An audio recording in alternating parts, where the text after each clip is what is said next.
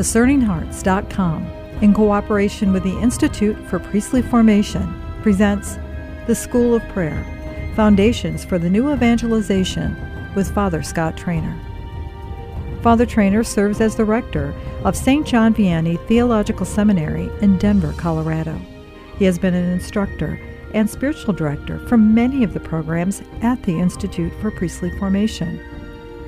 He is a retreat master and spiritual director who has traveled the country as a speaker for various conferences, diocesan gatherings, and national conferences.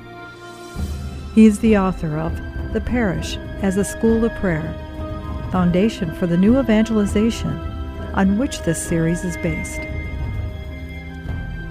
The School of Prayer Foundations for the New Evangelization with Father Scott Traynor. I'm your host, Kris McGregor. Father Scott, thank you for joining me again. Great to be back with you, Kris. Thanks so much. To be able to talk about prayer, it, it's more than just talking, isn't it? We have to live prayer, don't we? Absolutely. Um, you know, I do a lot of work with the Institute for Priestly Formation, mm-hmm. and uh, am so grateful in my life and my priesthood for the training in prayer that I received from them. And in some ways, IPF got its start because um, there was a gap in seminary formation.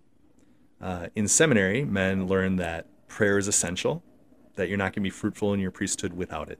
Like you can't, you're not going to last long as a priest if you're not praying every day. Mm-hmm. And so, and then of course, they're introduced to the Liturgy of the Hours and the Mass and wonderful corporate forms of prayer. And these days, of course, most seminaries have time built into the schedule for guys to make their daily personal prayer and their daily holy hour, which is wonderful.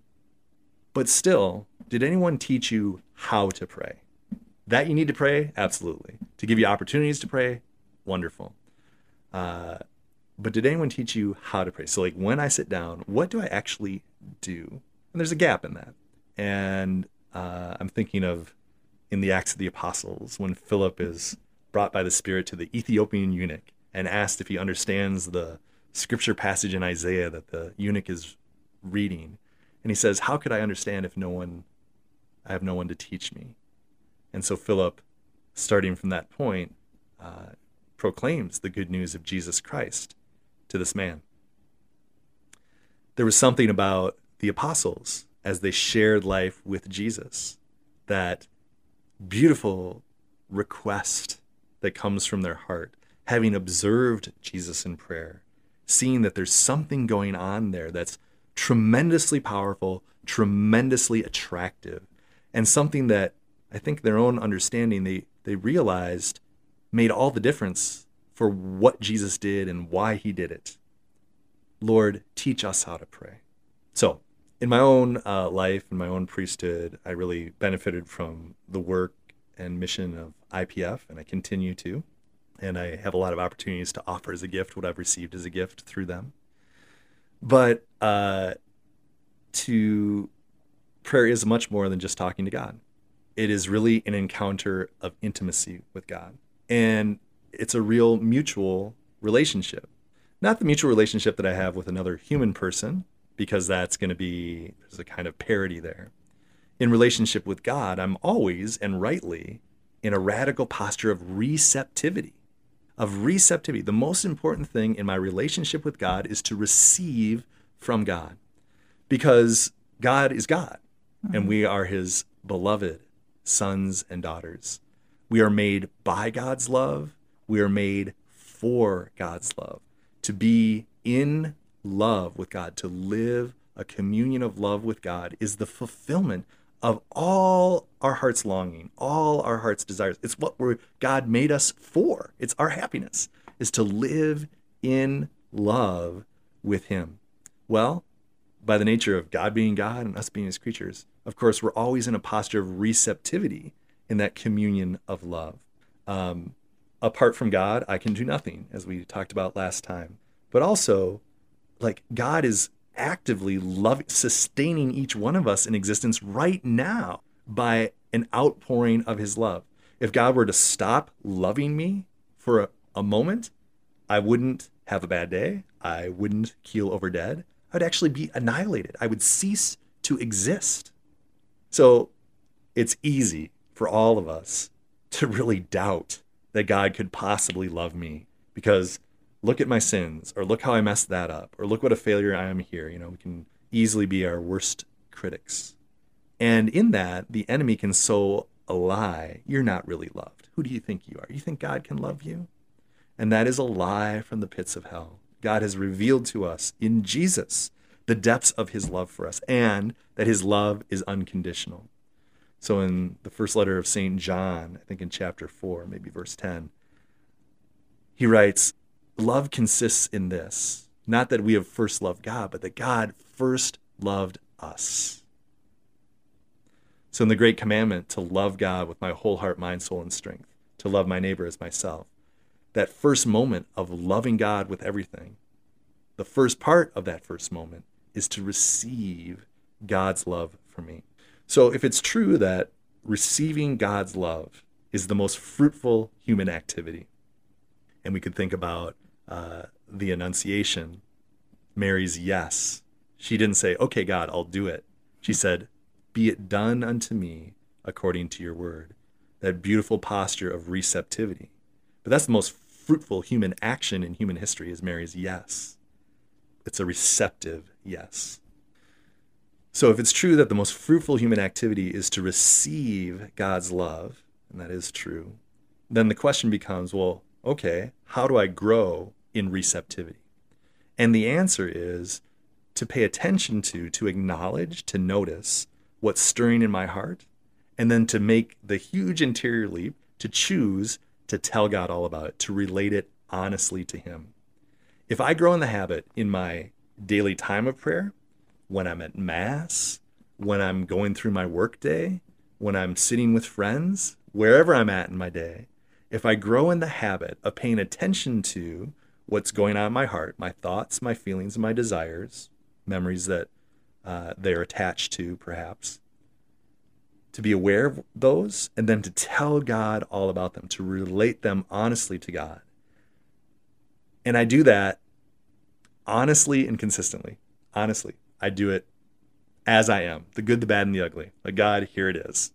You know? Mm-hmm. With the stuff I love in my heart and the stuff that freaks me out in my heart, here it is, God. I'm just going to be honest with you because I can't hide from you.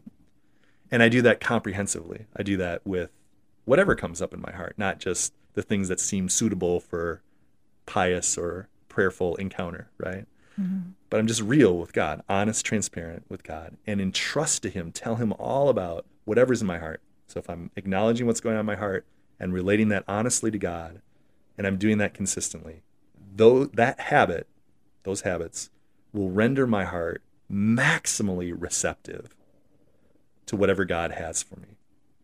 And then indeed, uh, when I receive from God, what I receive from God invites a response so that I can go from good to better and from death to life and life to glory and glory to glory. It invites a response, a loving invitation to respond.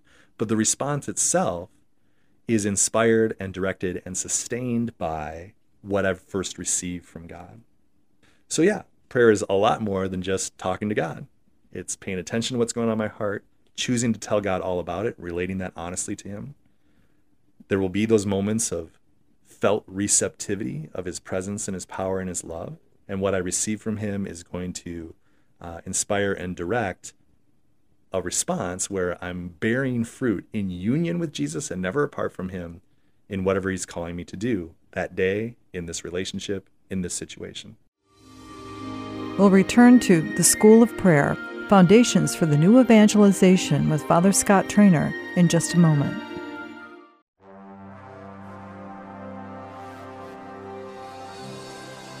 The Institute for Priestly Formation, located at Creighton University in Omaha, Nebraska, offer programs that vary in their format and time frame. They have a common goal. Words from Pope Benedict XVI's inspiring first cyclical, which quotes from St. Gregory the Great, point the way to this goal. The good pastor must be rooted in contemplation. Only in this way will he be able to take upon himself the needs of others and make them his own. The Institute's program exists to help diocesan seminarians and priests become contemplatives in action. To learn how to pray in such a way that they meet God in the midst of everyday business and are thus able to help the people of their parishes and dioceses do the same. The Institute's program for seminarians have served over 1,300 seminarians from 140 different U.S. dioceses and 24 international dioceses. Many more priests, seminarians, and dioceses have benefited from the Institute's other programs as well. These blessings move us to gratitude for the bishops, vocation directors, seminary personnel, and other friends who have been and continue to be so supportive of the mission of the Institute for Priestly Formation. To learn more about their programs or how you might be able to help its valuable mission to the Church, go to www.creighton.edu backslash IPF, the website for the Institute for Priestly Formation. We now return to the School of Prayer Foundations for the New Evangelization with Father Scott Traynor. The love that you're describing isn't, as some may hear it, some sentimental No. type of emotion. It is that even our, our faith and our reason, even uh, someone who is as brilliant as Thomas Aquinas and mm-hmm. his reasoning ability, was able to get to that heart of the love because for us as Christians, isn't it true, Father Scott, that we are baptized in our in our essence into that trinity of love? For many of us, for many Christians, whether you're a Protestant or even a Catholic, I don't know if we appreciate the fact of the Trinity and how that is at the very, very, very core of who we are. Oh yeah. Well, let's talk about that. Oh my goodness. yes. Well, that stirs up a lot for me as you say that, Kris. Um, so let's start here. It's probably a lot easier for us to believe that our eternal Father loves Jesus. A lot easier to believe that than we believe that he has the same love for each one of us. But in truth, who Jesus is by nature, each one of us as baptized persons, and in fact, every person, God desires that we become by grace. So, who the eternal Son is, beloved of the Father, each one of us is meant to become by grace, that through Jesus, with Him, and in Him, we can experience the infinite, free, total, faithful, life giving love of the Father. So, there's a great mystery and revealed truth. And when God loves us, it's not a, a sentimental thing. Of course, in our day and age, love is used all over the time, all over the place for realities that are not really love, mm-hmm. that really are, eh, in the most noble sense, sometimes confused with just affection. I'm really mm-hmm. fond of you. I care for you, right? Mm-hmm. Uh, other times, realities that are actually harmful, relationships that are harmful for the person, are labeled as, oh, well, we're in love. But the reality of love is that I dedicate all the energies of my being for the good of my beloved. That I see in my beloved goodness, truth, and beauty, and I make a free, total, faithful, life giving gift of everything I am for the sake of my beloved. When we say God loves us, this is what we say God sees in us goodness and truth and beauty and labors with everything in his divine being for our good. Well, if God is for us, who can be against us? That's a great question from Scripture. Mm-hmm. Romans eight twenty eight, right? It's in Romans chapter 8 somewhere. If God is for who can be against? The God of the universe has chosen to love. He dedicates everything that he is, all the divine power that created everything out of nothing, is dedicated for us, for our good. That goes way beyond sentimentality, mere affection. Those are good things, but they're not love. So, this is the love with which God loves each one of us. And so, our identity as God's beloved sons and daughters is all caught up in the reality of who God is in himself as a communion of love. So here's a little Trinitarian theology in like two minutes, right? From all eternity, the Father loves the Son. Okay. So he gives everything he is, his whole being, the fullness of divinity to the Son. The Son, for his part, I'll say first of all, but it's mysterious because this is happening from all eternity. There's no like moment where this wasn't the case, but from all eternity, the, the Son receives everything he is as a gift from the Father given to him in the Father's love. He receives who he is from the Father's love. And then, in freedom and joy and gratitude, the Son loves the Father, he gives everything that he is to the Father. And then there's the Holy Spirit. And what do we profess about the Holy Spirit? I believe in the Holy Spirit, the Lord, the giver of life, who proceeds from the Father and the Son. So theologically, we talk about how the Holy Spirit proceeds from the Father and the Son as if from a single source. So in their communion of love with each other, the Father and the Son give everything that they are, the fullness of divinity, to the Holy Spirit. The Holy Spirit receives everything He is from the Father and the Son, as if from a single source, and loves the Father and loves the Son.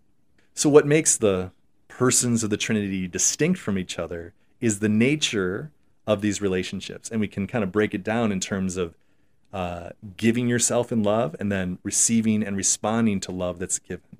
So, the Father always gives himself away in love to the Son and in union with the Son to the Holy Spirit. The Son, for his part, first of all, receives everything he is from the Father, and then is also given gives himself away in love in union with the Father to the Holy Spirit.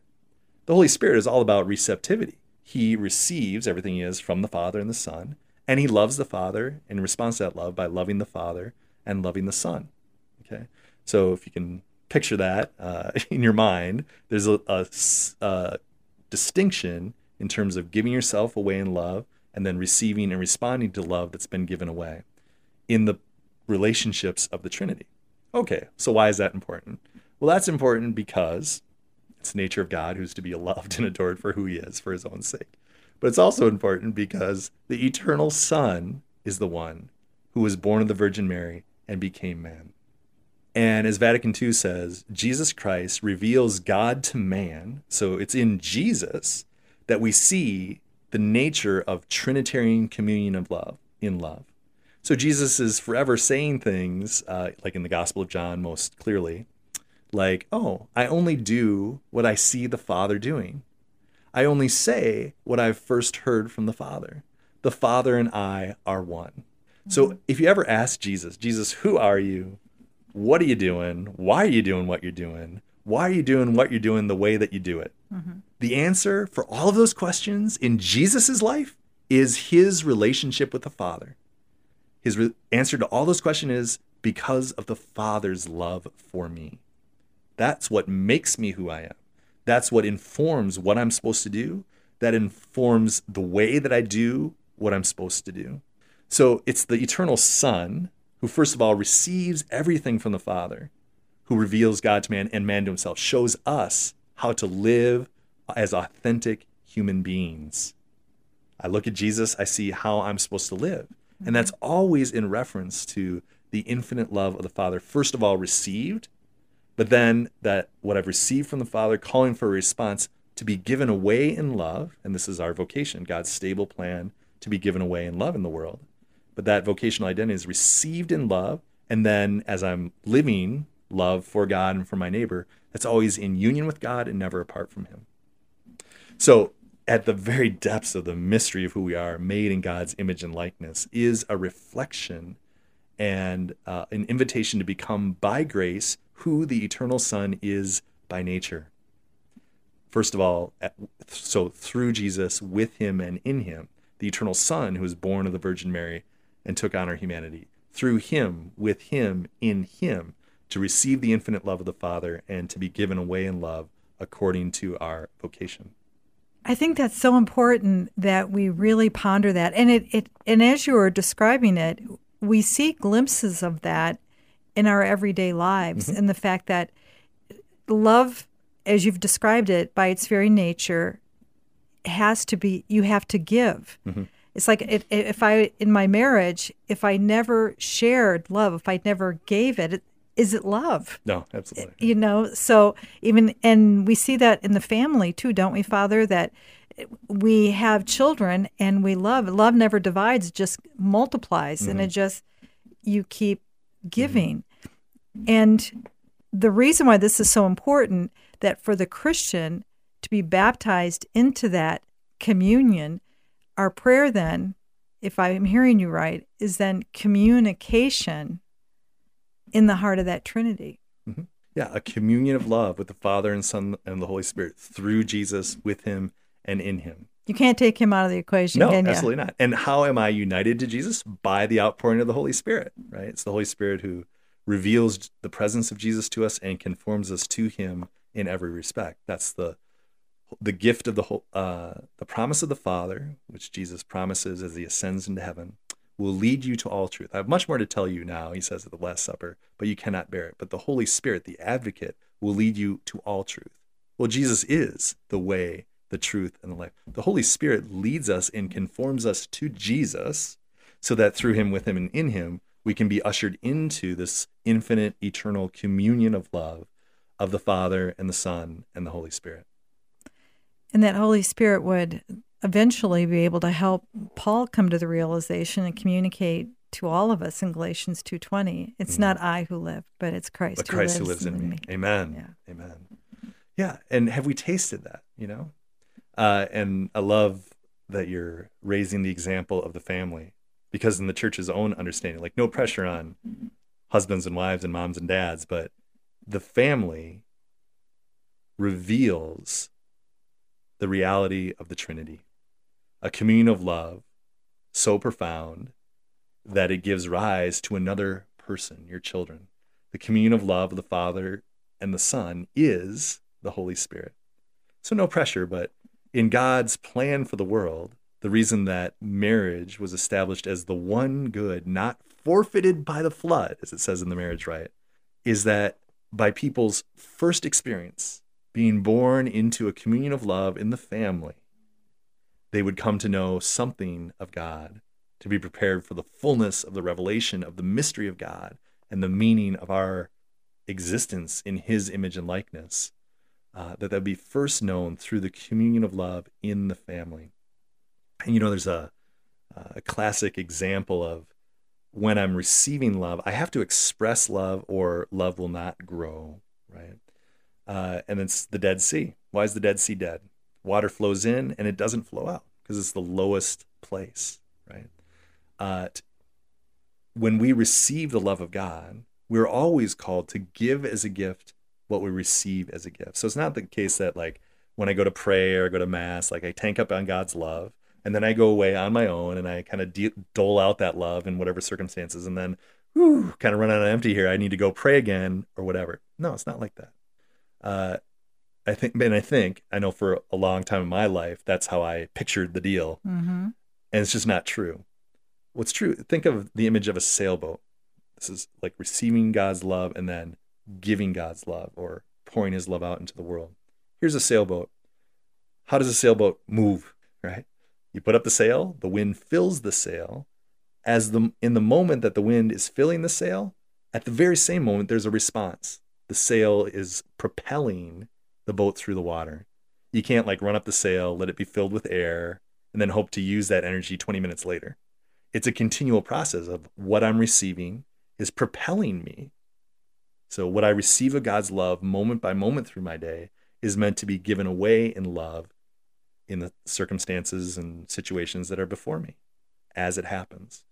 So, that's a huge challenge. It's, it's a challenge. My, I've known this for years and years and years. And it's still a challenge to live in that dynamic, like to receive God's love in the present moment so I can allow that love to direct and inspire and sustain how I can love people in my finance council meeting, or if I'm sitting with someone in the confessional, or in spiritual direction, or as I'm preaching, or as I'm at Walmart with the cashier, or whatever I am at.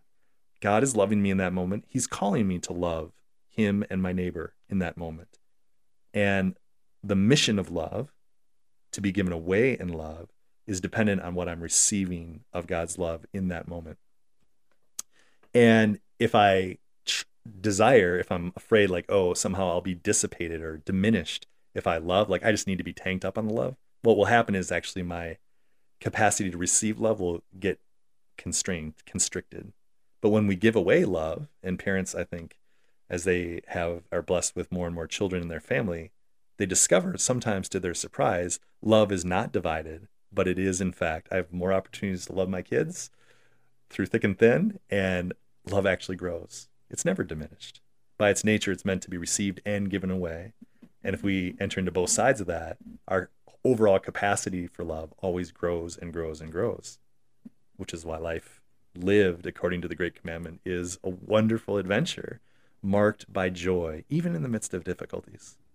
Mm, Father Scott, I wish we had more time. This kind of leaves open another door for us. I was thinking of uh, in that sharing of love, it's easier sometimes to do it in joy than when we suffer. Mm.